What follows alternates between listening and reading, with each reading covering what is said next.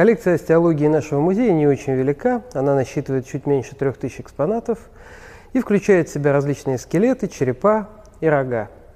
Вообще считается, что коллекция остеологии наиболее костная, если можно так скаламбурить, потому что все материалы, обработанные вначале при кипячении, потом при выщелачивании, и, например, какие-то ценные данные генетические в них не сохраняются.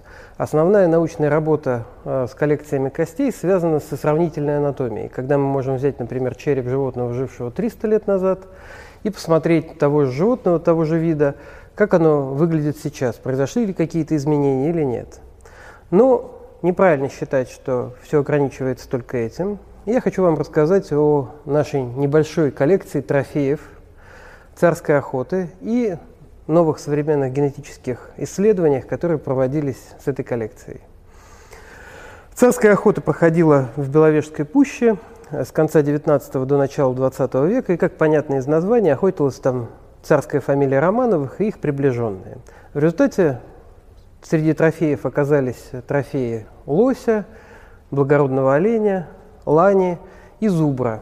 Наиболее интересен в этом плане зубр, потому что в 20-е годы 20 века в природе он был полностью уничтожен, его не сохранилось как вида. Весь зубр оставался только в зоопарках.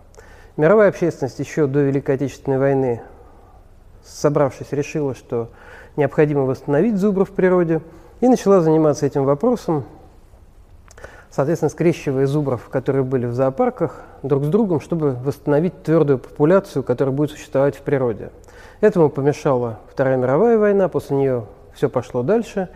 И вот сейчас польские исследователи, потому что ведь Беловежская пуща у нас на территории Польши, задались таким вопросом: а насколько изменился в плане генетики тот зубр, который существовал в конце 19 века, и вот то, что сейчас получилось благодаря восстановлению, та популяция зубра, которая существует сейчас и в Польше, и в Беларуси, и у нас в России. И столкнулись польские исследователи с серьезной проблемой. Дело в том, что по всему миру очень много чучел, скелетов зубров, а также трофеев каких-то отдельных, например, голова зубра с рогами. Потому что еще со времен Екатерины II разрешалось для иностранных академий на территории России отстреливать зубра, чтобы можно было такие музейные экспонаты вывести за границу. Но тут мы сталкиваемся с проблемой, о которой я сказал в самом начале.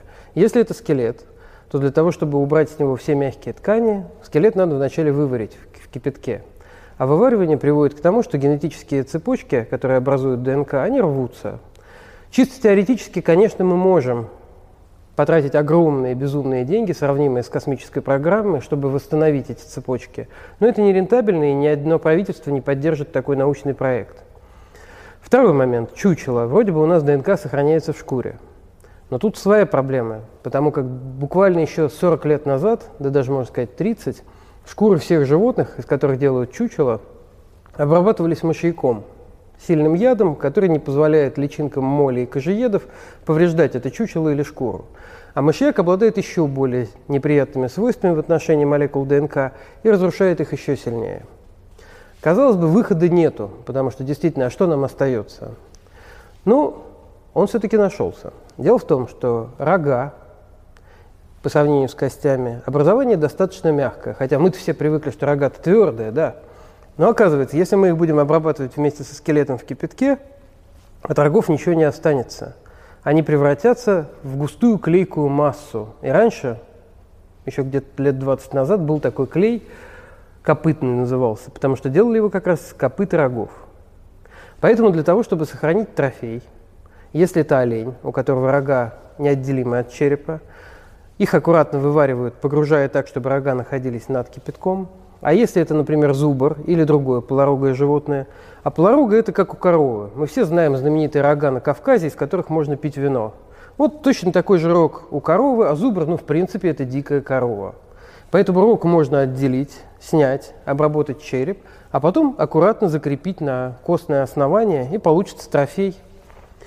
И как раз выяснив то, что в нашем музее хранится огромное количество, почти 25 трофеев зубра, поляки запросили разрешение поработать в нашем музее, приехали к нам.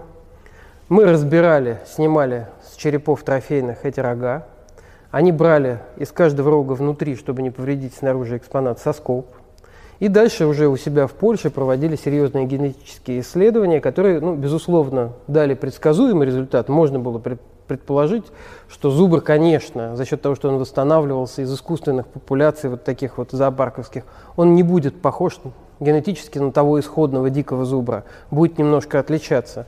Но это надо было точно проверить, поляки это смогли сделать. 3 года назад у них вышла большая серьезная статья, которая это подтвердила. Таким образом, с развитием современной науки даже такая неизменная коллекция, как коллекция костей, остеологическая коллекция, может делать для нас новое открытие, как в плане генетики, так, скорее всего, и в плане молекулярной биологии. И я думаю, нас ждет еще много интересных открытий.